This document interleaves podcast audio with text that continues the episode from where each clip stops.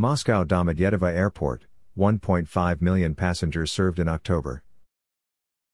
Moscow Domodedovo Airport reported that it welcomed 1.5 million passengers in October 2020.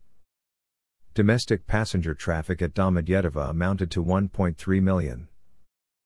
Sochi, Simferopol, Krasnodar, St. Petersburg, Kaliningrad were the most popular destinations. In October, passenger traffic on the mentioned routes reached 537,000 people, an 18.2% year over year rise.